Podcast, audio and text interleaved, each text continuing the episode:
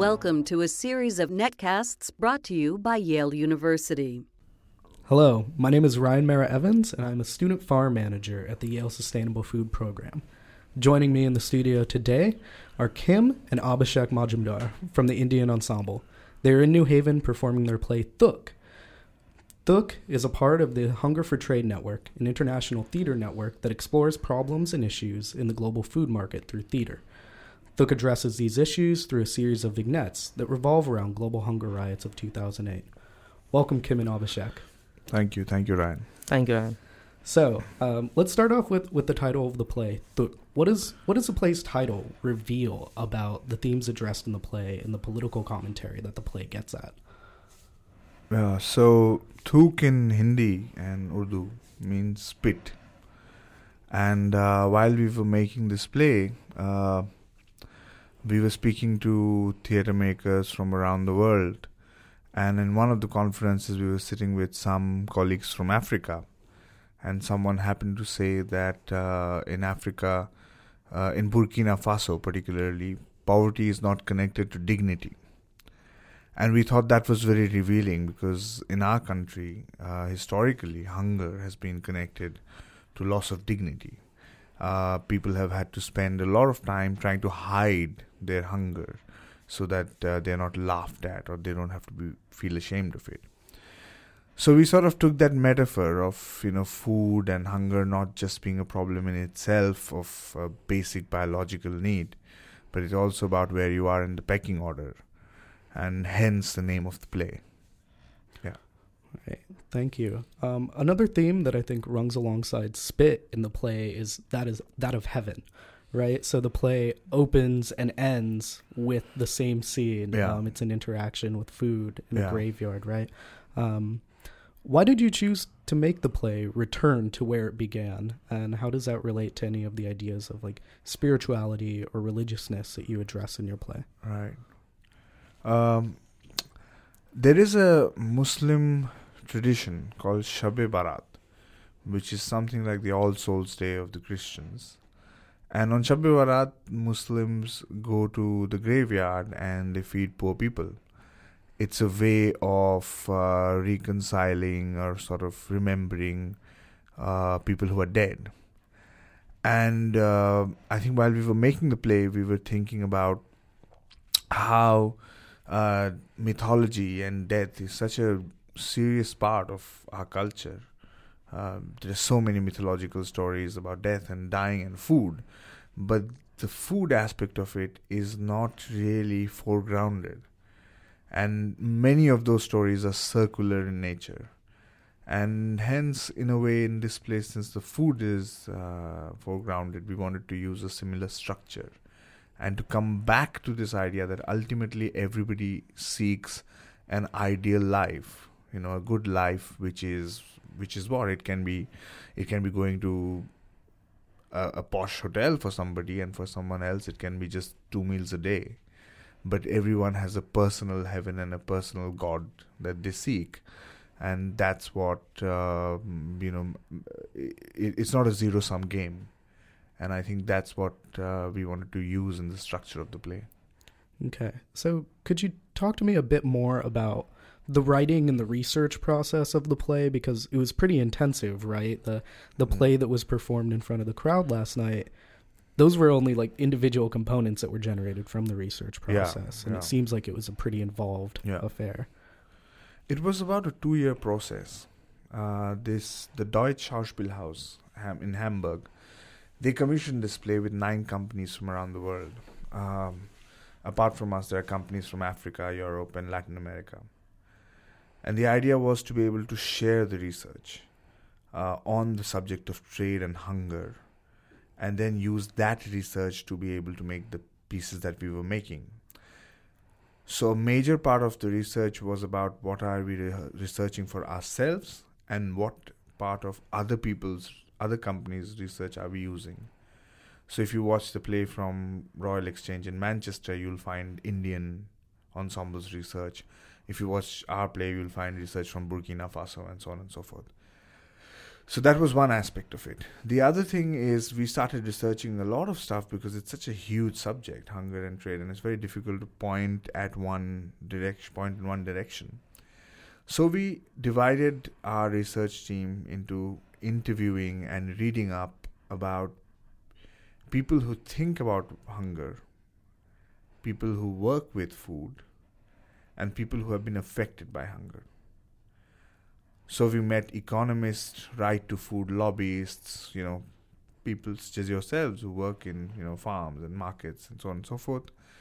Then we interviewed cooks and uh, shopkeepers who are working with food, and then we interviewed a lot of children from uh, rich backgrounds and poor backgrounds, pregnant women, and other people who have experienced hunger either now or in the previous famines in Bengal.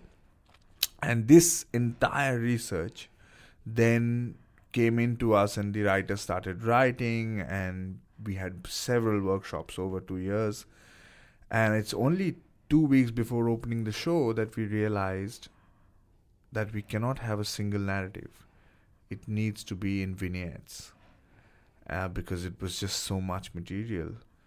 So, in a way, uh, what we have in Thook is a structure and not a play. So the four stories that are playing at the moment will completely change in two years. We'll have four other things playing based on other research material. And so it's, in a way, I can say that it's the beginning of our research after two years and not the end of it. it I think it'll continue. Yeah. Great. And I guess that directs me for a question to you, Kim. How did the interview process or the research process inform your craft? How did it inform your acting?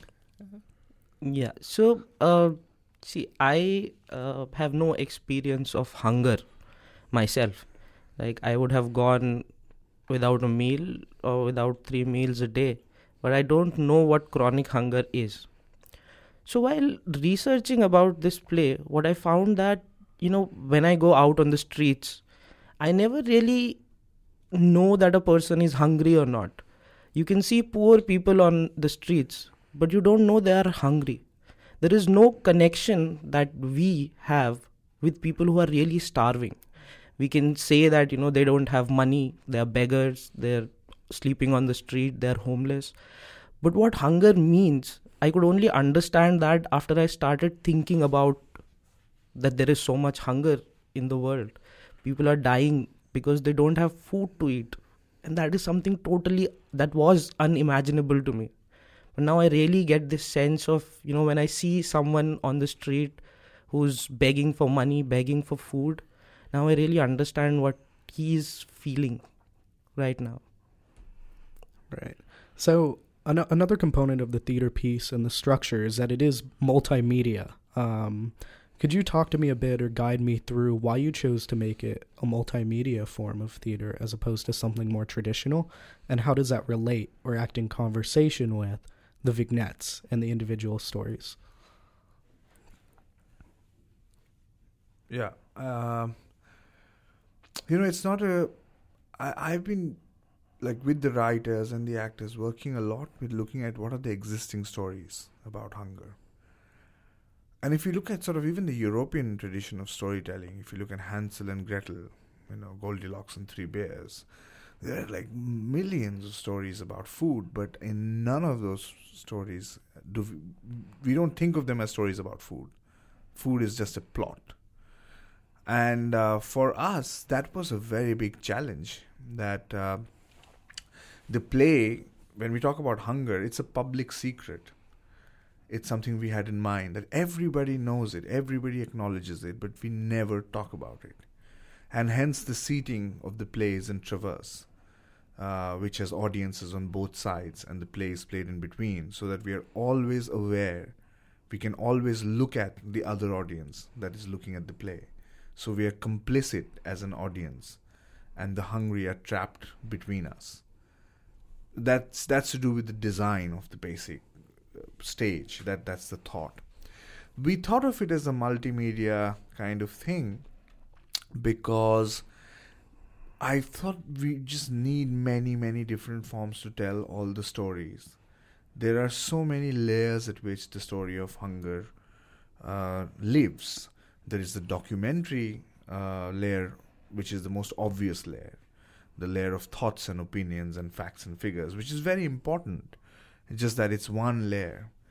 Then there is the layer of aspiration. Then there is a layer of dreams and imagination. Then there is the layer of music. There is so much music around f- food and uh, so many rituals and various traditions really about food. And uh, I think through our workshops, as we explored different themes, we came up with different forms. And mind you, almost all the all the forms are borrowed. None of none of it is stuff that we have really come up with. It's all there in the world.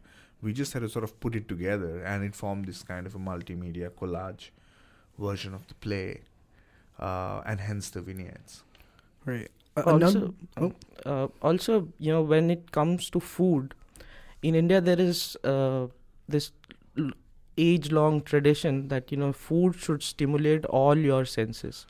So you touch food, you look at food, you smell food, you taste food, and you also hear food while cooking and while you know chewing it. So as as a play, if we are able to stimulate all those senses in our audience with different uh, media, that that is a purpose that we were attempting to achieve with that. Right. Uh, another component of the play is that it's delivered in a mixture of languages. There is English, there is Hindi, there is Urdu, um, and the only interaction that the crowd has with that, right, if they aren't coming from those backgrounds, is subtitles. Could you talk a little bit about how you use language to challenge and engage an American audience? Yeah, so uh, in India, we did not have this problem with language because English, Hindi, Urdu forms a part of the colloquial language that is spoken in India, especially with the theater going audience. When we came to America and we decided to use these subtitles, subtitles takes away a certain part of the visual experience. So we've tried to include a lot of English into even our stories now so that you know it relates better to an american audience. But more than that uh, what we've tried here is that uh, to give that sense in a visual way rather than the actual meaning of the words when we are performing it. So uh, what we've tried to do is to you know take our expression of the words the language through our body and through our breath so that it can connect to an audience which does not understand the language. Also, there are parts like the documentary parts are in English even in India, because most of them are verbatim, uh, and the people who were interviewed were interviewed in English and they spoke back in English. Uh, India has traditionally been a multilingual society for uh, you know, about 1600 years. The the set of languages has changed, but it's multilingual. So multilingualism is very easy in that sense in India because people switch languages quite without even knowing it. Um, I guess since English has been an academic language, uh, by and large for us, it helps to have the academic stuff in English, but the expression in Hindi or Urdu, uh, it's much easier, I think, for us to express in our native mother tongue. It was a very powerful experience. And there was also, I think, an element of alienation as a viewer where I was forced to like, you know, engage with the verb, the words on the subtitles, as opposed to the actors in front of me, which I Right. think aids in the commentary about how we tend to separate ourselves or distance ourselves from the issue of hunger.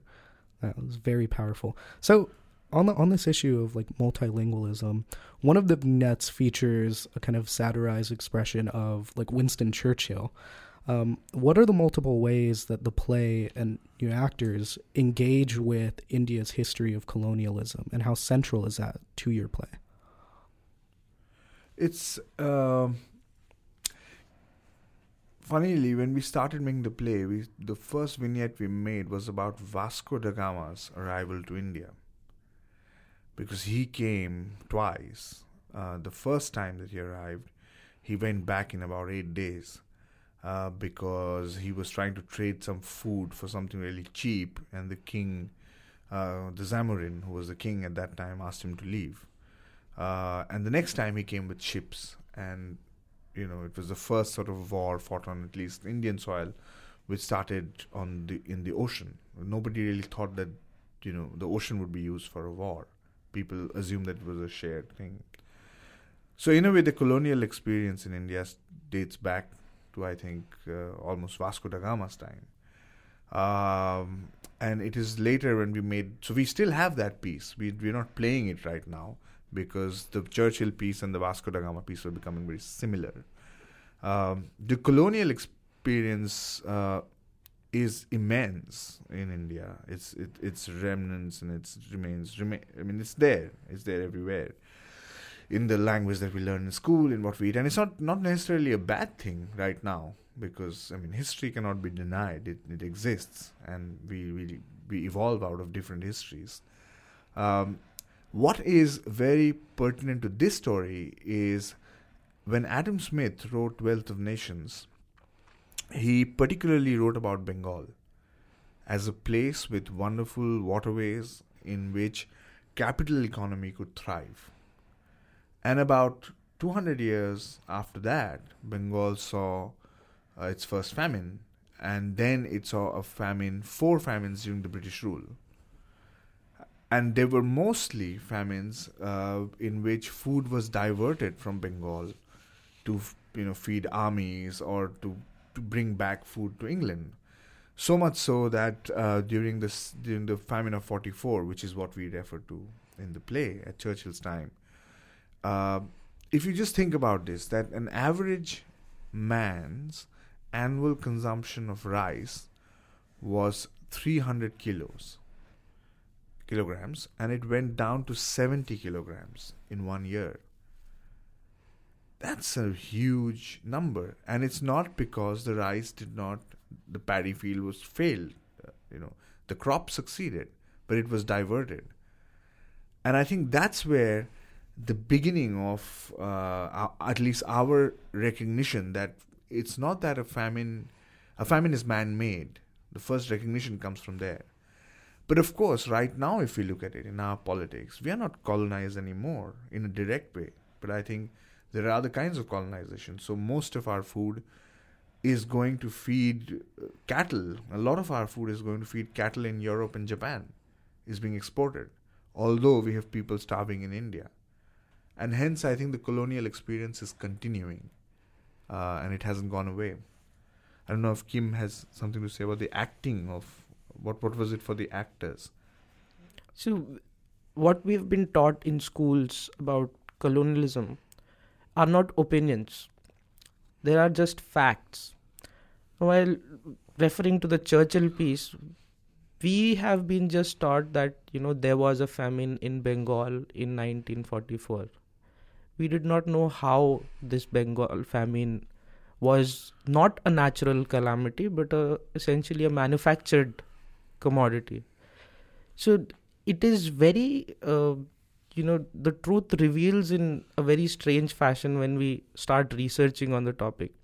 And it's interesting that now, after 70 years almost, uh, this Bengal famine has got a lot of social media attention in India, and people are revisiting. And there is also this talk about you know changing the way Bengal famine has been referred to in our textbooks, so that you know we now know how the what exactly caused it. And to us as actors, it affects us because we did not know this, and now in, when we know it, evokes certain kind of strange emotions uh, associated with the famine because we haven't experienced it we do not experience anger or we are not hurt.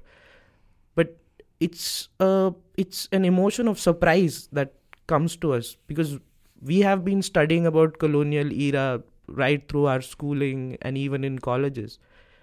But this argument about whether it was good or bad has never been raised in our textbooks which on, which can only come when we do some research by ourselves into what we have been taught in schools so that was something which was very interesting for us as actors I think another component that your play touches on is that of like neocolonialism. And you mentioned that while it may not be direct colonialism anymore, there are indirect, more amorphous, and fluid forms uh, that, you know, if you could say first world powers interact with those that may still be considered in the third world. In what ways do you find India's cultural and social norms being shaped in the present day by both its colonial legacy and in this, you know, era of global finance? Yeah. I particularly feel that there is no real first world or third world. I think there are conditions of living and life. New York is so similar to Bombay for the rich. And New York is also very similar, the poor of New York are very similar to the poor of Bombay.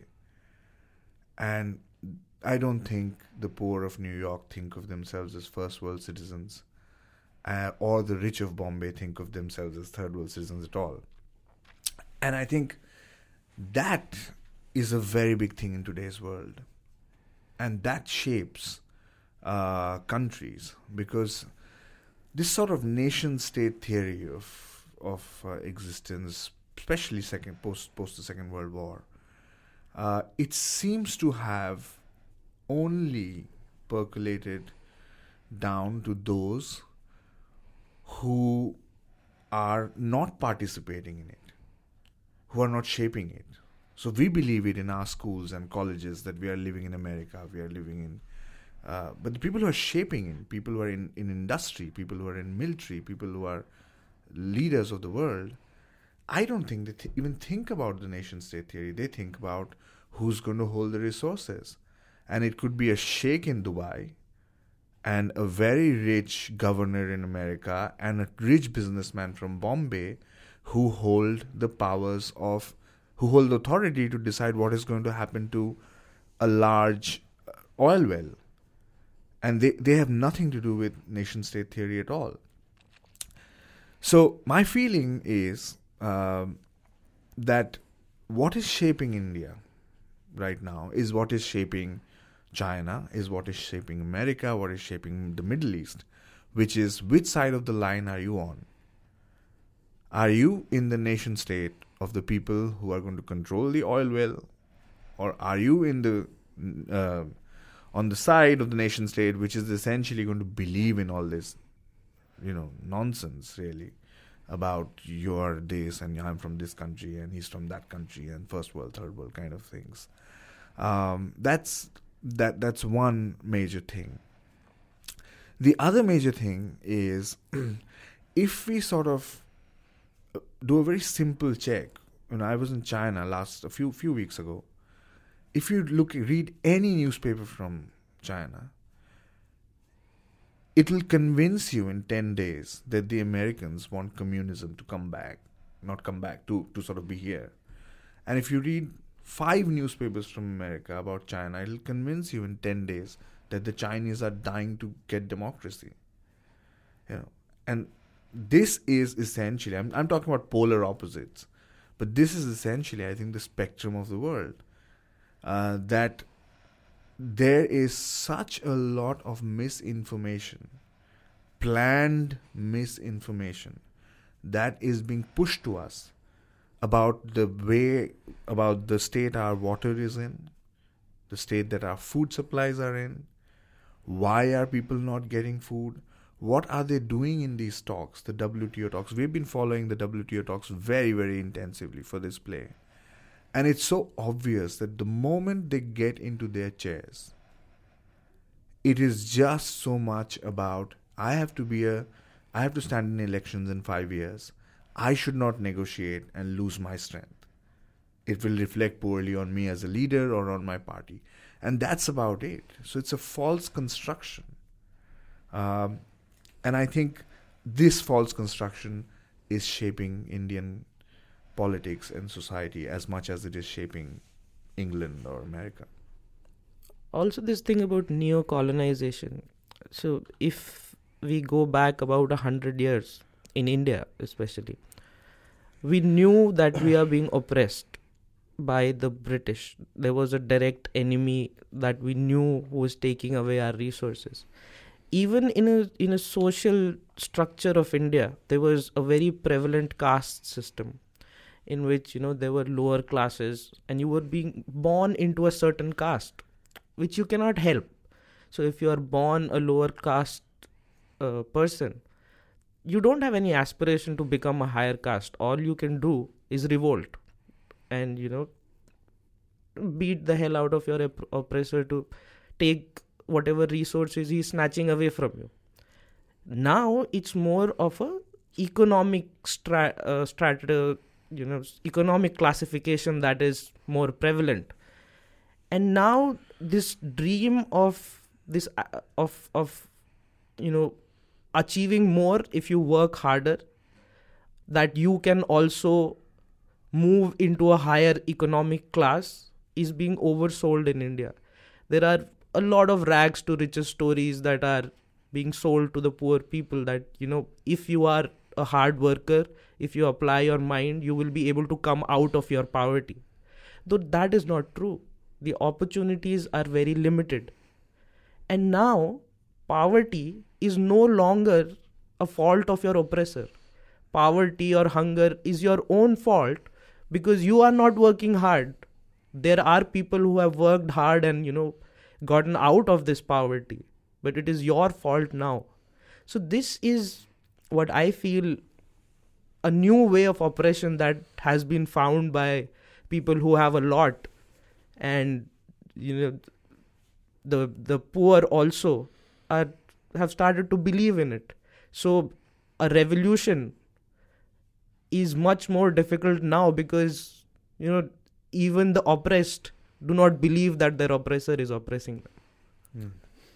I think what sticks out to me from from those comments is looking at this wave of like neoliberal economic reform that's hit India and also looking at the role that foreign direct investment plays in Mm. certain commodities like housing, like water, like food that people should have a right to and they're getting played with and tossed around like foreign markets. Um, could you speak a little bit then to how your play addresses these issues and I guess how do you view your play as challenging some of these internalized narratives of like oppression or it's my fault if I'm not rich or if I'm not getting access to good clean water or good food. you know there's this story about uh, the commodity trader in our play who is very alienated from the rest of the world and she believes that you know whatever way she is if she works hard and if she's able to trade on a computer screen she's doing a good thing for herself and she's doing a good thing for the country though it is not directly mentioned in the play. But that is how a lot of people who are working in the financial sector or who are working in the IT outsourcing sector in our country feel that you know we are working very hard. We deserve uh, all the riches the riches. We deserve the facilities that an american company coming into india uh, as part of a foreign direct investment like if a walmart comes to india it will be only good for a for the social class in india that is that has a lot of money. And they are also the powerful ones because they have the money. But they do not understand how it is going to take away jobs from you know these local stores people who survive on very little profits doing their own businesses you know that is a debate that is being that is that is the an idea that is being sold to this aspiring upcoming ma- you know social class in india that is certainly coming to a lot of money and people are buying it Also, I feel that the play, since since it's a work in progress, really, it needs to look at several things which is not looking at right now. There are other ways and means of looking at this which will need other stories which need to come in. I mean, a very s- important thing which sticks out is this thing that Adam Smith again says in Wealth of Nations, where he talks about the invisible hand he also speaks at one point of time about the invisible fist, which will invariably guide the invisible hand. Um, and I think that's a very important concept that it's not like the rich are bad and the poor are sweet, or it's, it's just not that simple. But it's a matter of what kind of regulation is required in any market to make sure that finite resources do not create an infinitely uh, you know a, gr- a model which has infinite growth for a few and that does not necessarily i think need uh, shunning away the market or shunning away business or shunning away anything but it needs regulation. And regulation at an equal term. I mean india's terms with america for a lot of trade has been ridiculous. Like if you don't allow us to come in with pharmacy and pharmaceutical we won't allow uh, software. I mean, there's no there's no comparison between what is the importance of selling cheap medicine for cancer in India and Africa to what would it take to make kiosks which sell theater tickets. Like it's just not the same thing, you know. Uh, but I think that's what needs regulation, and our play needs to look at instances like that, which at the moment uh, we we are not. yeah Another one of the markets that I think your play touches on is that of like the commodification of poverty and how do people from you know certain nations go into others and then like take pictures of poverty and then you know frequently bring them back and may or may not make money off of those like transactions right? Um, what were the conversations that went on in your cast and in the research process about the commodification of poverty? And what direction did you take the play such that it didn't go into this kind of caricature of poverty or you know an insulting or condescending approach to poverty? So uh, this is something that i realized after coming to america and it's a very important thing that you know poor in india and poor in america if you look at from a very macro level are very different the poor in india can never dream of having a car, can never dream of having a house which she can live for a long time. Clothes. Clothes. Any any resources which are available to a poor person in America are not available to a poor person in India. Even worse in sub Saharan African countries. But it is not really about how many absolute resources a person has it is about how the limited number of resources that are available in a certain geographic area are divided amongst the people. I so think the question is more about image making, isn't it? Yeah, it's about You're image making about and image visual making. representations. Right. Visual representations. So, so like an American would look at a poor Indian, an image of a poor Indian. Even a poor American would look at that image and say, that this guy does not have resources. Same way, if an Indian poor would look at an African poor, it would to him, you know, appear that the African poor has much less than what an Indian poor has. But that is not necessarily true. Right? So, uh, what you asked is that how we sort of took care of how we do not sell this image of poverty through our play so a, a big uh, thing there was uh, in our story about africa and how an indian treats an african there is um, so we had this problem of caricaturization earlier and mm.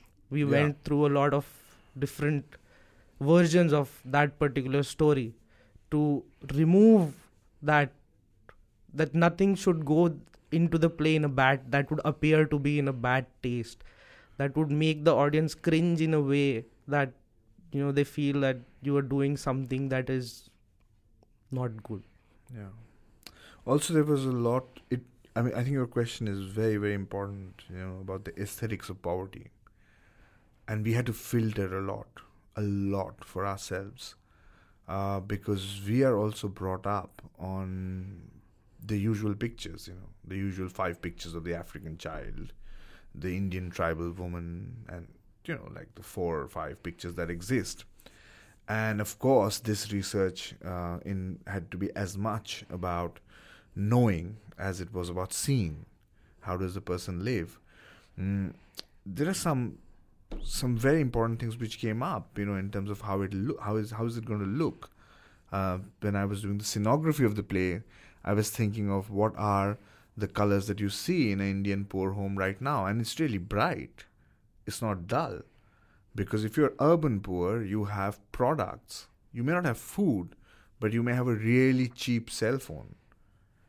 You may not have milk to drink, but you might have uh, Coke in you know a big bottle of coke which has been found somewhere because these are all symbols of aspiration and I, I think we're at a moment in history almost where the aesthetics of poverty uh, where poverty is beginning to look colorful you know as opposed to it looking barren because the poor have been dumped with a lot of colorful products it's really much cheaper today in India to buy a bottle of Pepsi than to buy a carton of milk.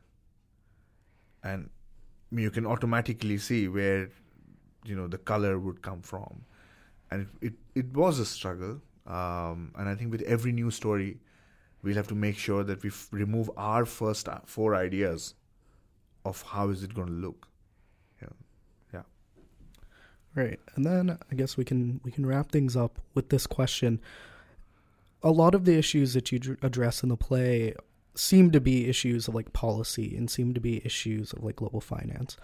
What role do you see art and specifically theater playing in challenging some of these larger issues? Is the intent of your play to educate, to inspire action, or to entertain? Could you? Oh. Um, firstly, I think theater in in general is like going to a good university you know, where a student is entertained by what they listen to, what they want to learn, and it it also challenges their mind. I think it's not either or, either or. Um, I'm not sure if theater is capable of bringing about a change, personally. I'm not sure. I'm just not sure. But I think it can start conversations, which needs lot of other things to bring about the change. But it can start the conversation. And we have seen that happen with this play at a certain moment. Um, there is still uh, this play right now is very technical intensive. You know, it needs a lot of stuff, which is a bit ironical because it's a play about less and it, it needs a lot of stuff at the moment. So we are creating a version of the play which needs much lesser and we are going to tour that in government schools and colleges and in India, in various parts of India. And that I think is really going to tell us if the play is worth it.